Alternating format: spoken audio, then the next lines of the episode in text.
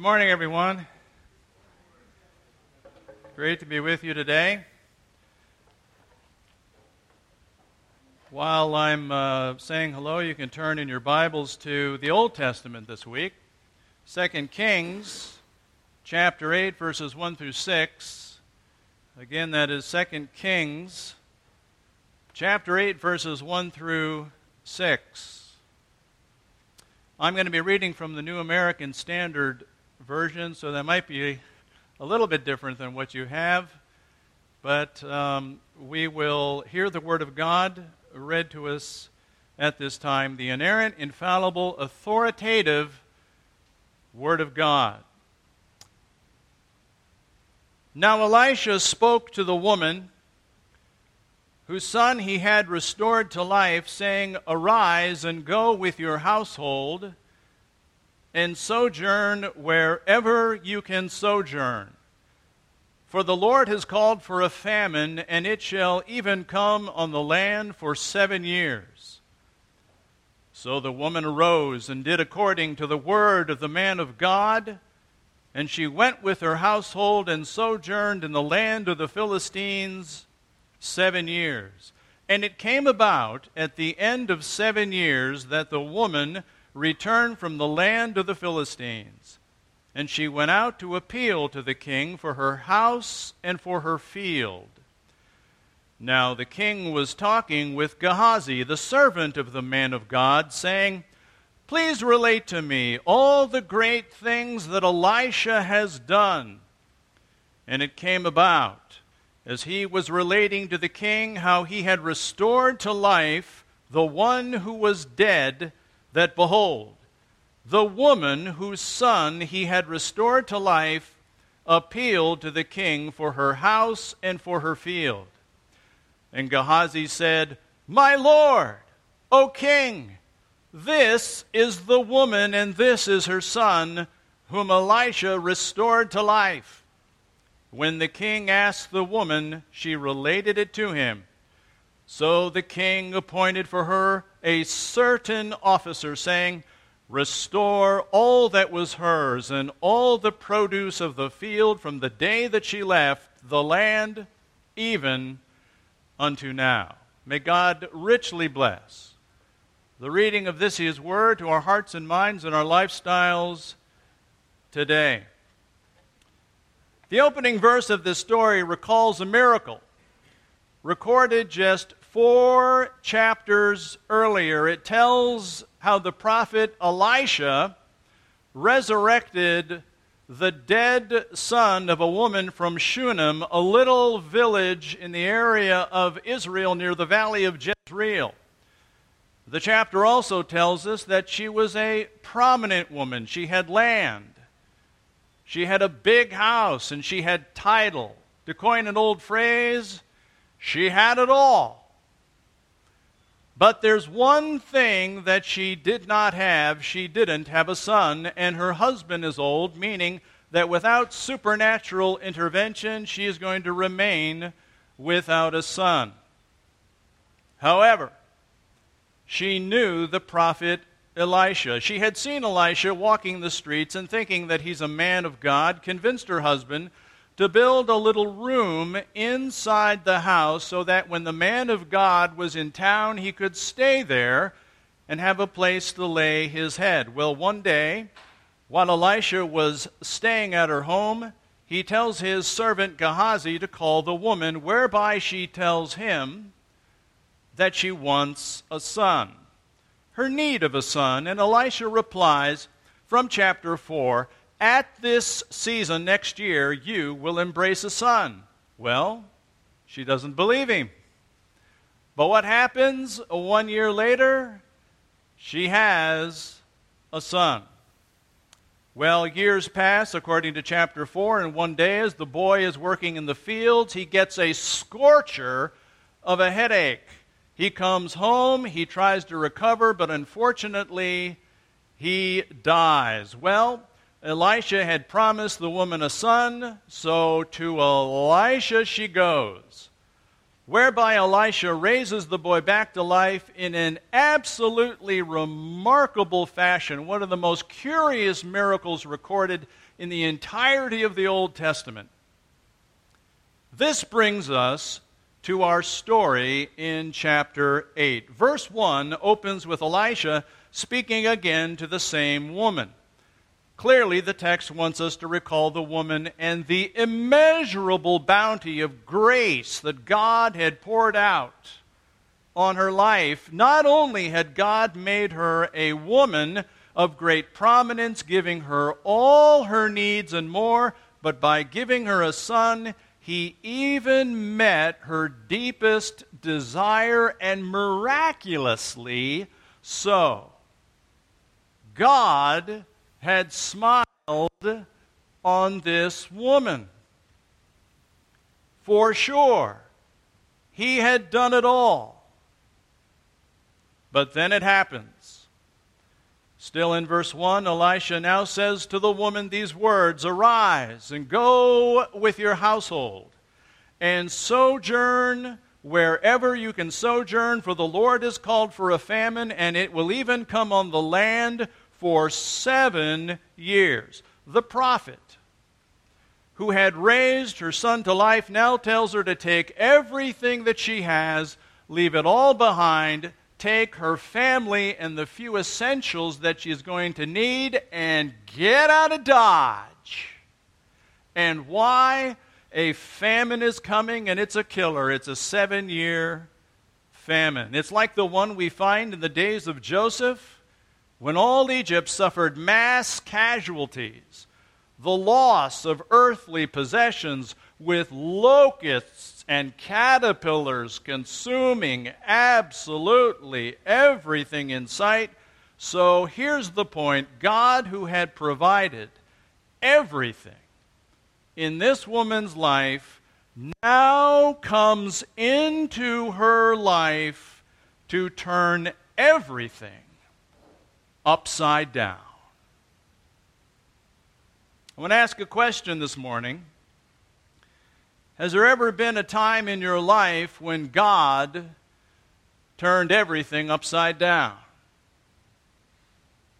Relatively speaking, you were doing pretty good. Not only had God met your needs, He had even met many of your deepest desires. Then one day, bam! You look at the unfolding events in these chapters and you have to scratch your head. Did God just do a miracle in this woman's life now to come along and to let the bottom fall out? Why, Elisha doesn't even tell her where to go. He just says, sojourn wherever you can sojourn. Lady, if you can find a place where there's some food, go there. The same guy who can raise children from the dead now can't even give decent directions. She's like Abraham. She hasn't got a clue where she's going, but she's just to go. And where did she go? She goes into the dreaded land of the Philistines because there's a place where famines were not as common as they were in the land of Israel. And so there's a likelihood that there's at least some food. Last week, I had the opportunity to share a little bit about what happened in Morocco, where I minister, one of the places I minister. Last year, I helped to start a house church in a nation where Christianity is essentially illegal. And while teaching at the house church on the topic of regeneration, God did a miracle. He regenerated a young Muslim woman. Well, recognizing that God had ministered to her, she, along with her boyfriend, the leader of the house church, decided to now go and to minister to others. In this case, two families, shepherds, literally Bedouin shepherds out on the hills of Morocco, with 13 children. The problem is that they have no potable water, no drinkable water whatsoever. So I heard of the need and I raised the money for the project, a miracle in itself. And uh, the project was completed, and at the end of the project, one of the young girls, part of one of the families, became very sick, and so the young woman, the former Muslim who became a Christian while I was teaching on regeneration, decided that she wanted to take the young girl to the hospital. It was on the way to the hospital that a crazy driver came around the corner, hit the car, and pushed it off a bridge. It careened 15 feet down to the bottom of a ravine, and injuries for all three occupants. The young girl, especially, unfortunately, was hurt the worst with a broken jaw. All of her bottom teeth were shattered, which meant days of recovery back in the main city of uh, Morocco, where the woman, again, the young Muslim woman, now a Christian, became a nurse and took care of this young 13 year old girl. Well, I have to tell you that at the end of all of this, the people were asking themselves, what happened? Did God just do miracles did God just do all of these wonderful things now to take everything and to turn it upside down? To create total chaos in the midst of this situation? Well, I want to tell you, folks, the Bible tells us why things turn upside down for the woman in our story, and by extension, why it often does in our lives as well. Verse 1 Elisha tells the woman, For the Lord has called for a famine. There it is. The famine was not an accident, a twist of fate, or someone's bad decision. The Lord called for the famine. I don't know where the bottom fell out in your life. If it hasn't, just wait, it will. But the Lord called for the famine. In fact, the name Lord is very instructive here because it's not Adonai, it's not El Shaddai, it is Yahweh, that ineffable name, the unspeakable name God revealed to Moses when at the burning bush God said to Moses, I am who I am, and that is the name Yahweh. Well, what does Yahweh mean? It means essentially that God is self existent, He just is. He's not dependent on anything in his creation. Rather, it is creation that depends on him, such that he can do whatever he wants with creation any time he wants to do it. In theology, the name Yahweh is thus linked to God's aseity. Now, there's a big word. Let me explain. Aseity is what distinguishes God from all the idols in the Old Testament. It means that God is self existent. The reason why the false gods were false gods is because they didn't pass the first test of being God. They were part of creation, not independent of it. Yahweh, on the other hand, is completely distinct. Other times we talk about God's sovereignty. In this case, often we speak of what's called the creator creature distinction. And what does that mean simply? It means God is God and you're not.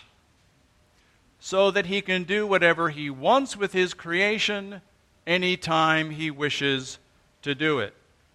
Well, someone might say, oh, great. He's off in heaven calling the shots and it doesn't affect him. No. He's self existent. That's a comforting thought. But you see, it ought to comfort us, and the reason is because there's another meaning to the proper name, Yahweh. The name also refers to God's presence with these people. Again, back in the encounter at the burning bush with Moses, God also said, I will be with you. You see the point. God can't do anything about your sojourn if He too is sojourning. The only way He can do anything about it meaningfully and redemptively is because He Himself is not part of the problem, but is independent of it. What did Jesus say in the Great Commission? We see the same idea. All authority has been given to me in heaven and on earth, His aseity. Go therefore and make disciples of all the nations. He didn't give instructions. But then he says, What? And lo, I will be with you, even unto the end of the age, his presence. You know, folks, many Christians only want to hear about the happy things that happen in life, and not that God is also in the position to be able to do what He wants with creation anytime He wants to do it, to be able to turn lives often upside down. But let me ask a question this morning. When a Christian friend is hurting, what do you think she would rather hear? That God only desires happy times, the problem is a lack of faith on her part, or that the sovereign God of the universe did this for his own purposes, causing all things to work together for good to those who love God, to those who are called according to his purpose, and because Yahweh is distinct from the creation, can be with her in a meaningful and redemptive way through it all. And in the end, will bring glory to himself, a glory which she too will share in should she trust on the Lord Jesus Christ. I don't know. Where life turned upside down for you. If it hasn't, it will. But what this Word of God wants us to know in this particular verse is that the infinite, the mighty, the all powerful, the all knowing, the all seeing, the holy, the all majestic Yahweh, who brought the famine, is also with you in the famine until you see him face to face. Next, we see when life turns upside down, we are to be obedient to the word of God, verse 2. So the woman arose and did according to the word of the man of God. Now, you remember before the woman had doubted Elisha when he said, You're going to have a son. No doubting this time, she's a quick study. So she packs it all and she goes. Now, I want you to put this in context just for a minute. I want you to imagine with me that uh, all of a sudden one day, Adam, at your home, the pastor Jaffrus, he comes to your home, knocks on the door, and says, Adam, I just want you to take a few things, your family, and I want you to sojourn wherever you can sojourn. You're just going to pick it up and go, right? Probably not. Well, all joking aside, seriously, what an act of mercy. This is in this woman's life the leading prophet in Israel coming to this woman on the eve of a killer famine is equivalent to a nuclear tipped missile coming right at Orange Park, and a five star general shows up at your door and says, Get out of Dodge. The point, however, is that she was obedient. Why? She didn't go because she had learned to trust Elisha. She went because she had learned to trust God's word. Again, listen to the text. So the woman arose and did according to the word of the man of God. Not according to the man of God, but according to the word of the man of God. Listen, folks, when the famines of life hit, our biggest challenge is not to get our circumstances to agree with us. Our big challenge is to get our obedience to agree with the Word. In fact, there's an interesting little point tucked away in verse 2 that really highlights this truth. One Hebrew word captures the entire English phrase according to the word. It's very important. The idea being that our obedience is to be exactly proportionate to the word. It's kind of like this bake the cake according to the instructions. In baking, you can't be close, you can't be kind of there, you've got to be right on the money or employment according to experience. You can't lie on your resume. You've got to nail it exactly. And this is what we hear from Mary in the New Testament. May it be done to me. What? According to your word. And so from the Old Testament to the New Testament and we can go all the way into the book of Revelation, what we find is that our obedience is to be exactly proportionate to what the Word says. There's an Imam, Tawhidi, I heard about him in Morocco. He's known for this interesting statement. He's an Australian Muslim scholar, a moderate. He said if suicide bombing was a shortcut to paradise, whoever convinced you would have blown himself up first. Well, apparently, some people's obedience is not proportionate. The Christian cannot be this way. Whatever the Word says is exactly what we ought to be doing. And so when it comes down to it, our obedience is shaped by our particular doctrine of the Bible, what we think about it.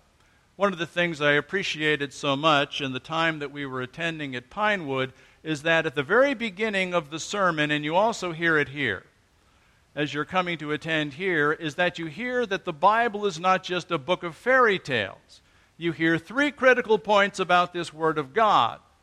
From Genesis to Revelation, first of all, it is inerrant, it is authoritative, and it is inspired. Many places, in fact, some seminaries, I can think of one out in California that has dropped the word inerrant.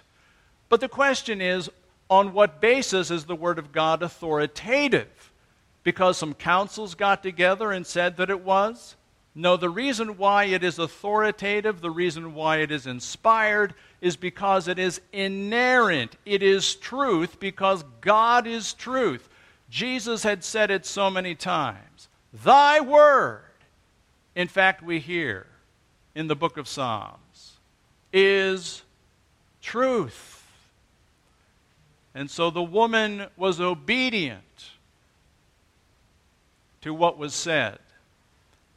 And you know, just as we see in the life of the woman, we see God asking us to do some pretty interesting things in our lives as Christians.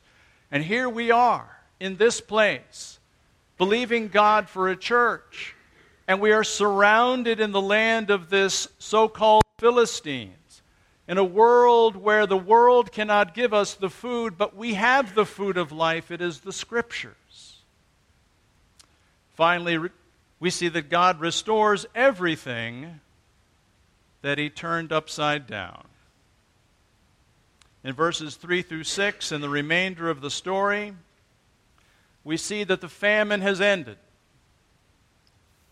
The woman comes home and she finds that absolutely everything her house, her farms is gone. It is devastated.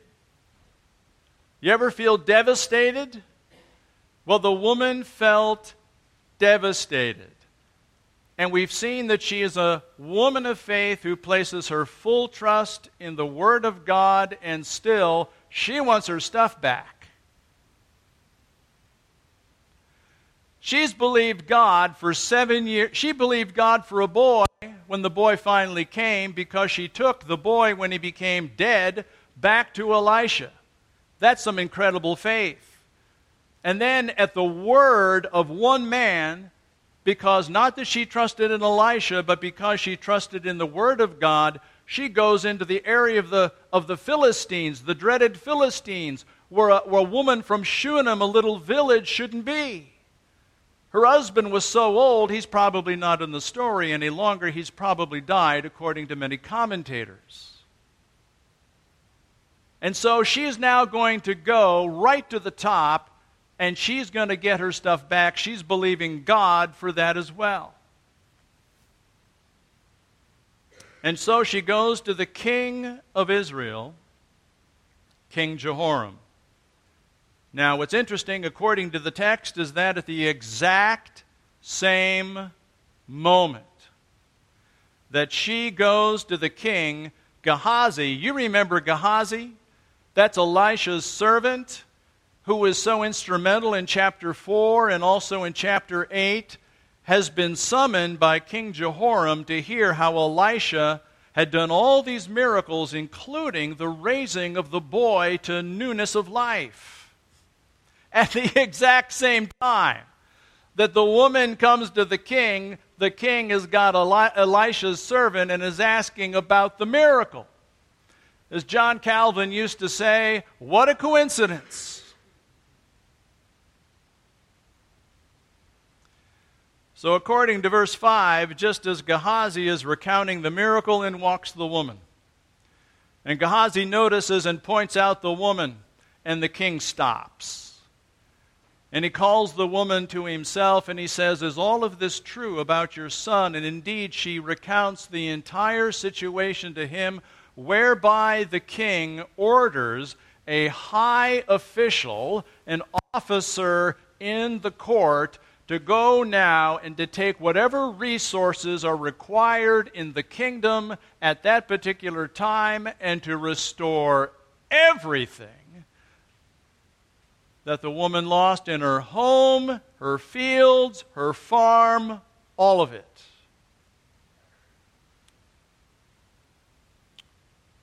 Just amazing.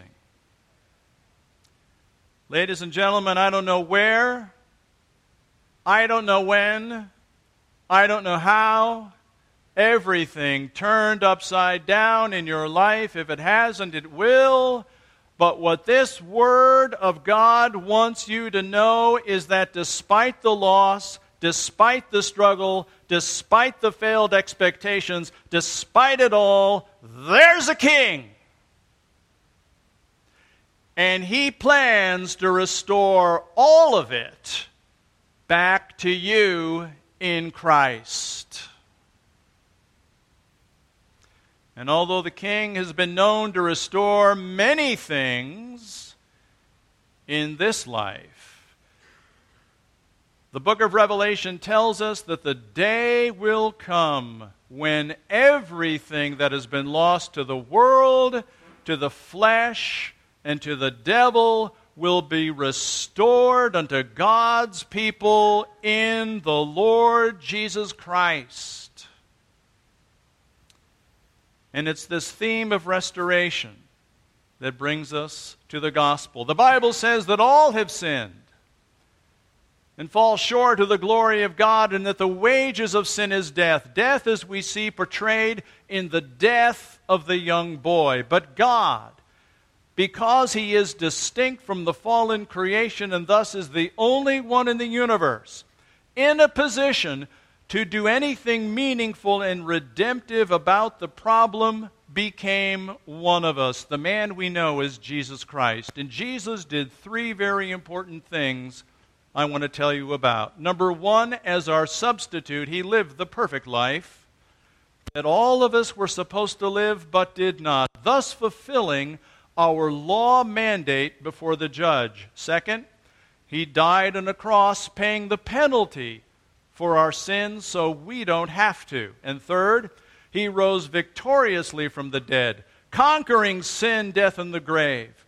And what he did in his perfect life, death, and resurrection is made practical for you when by faith you trust upon the Lord Jesus Christ for the forgiveness of sins, believing that what Jesus did at the cross, he did for you personally, and that what he did is all you need to have the gift of eternal life.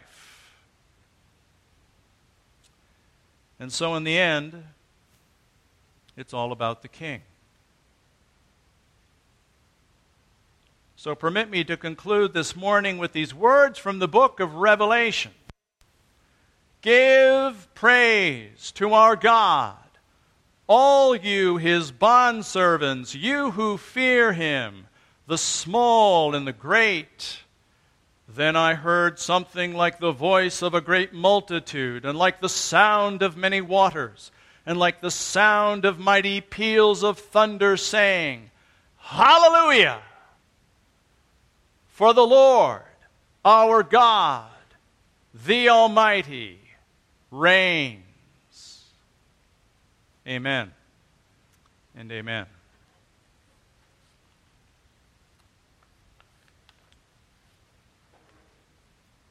As we continue our service this morning,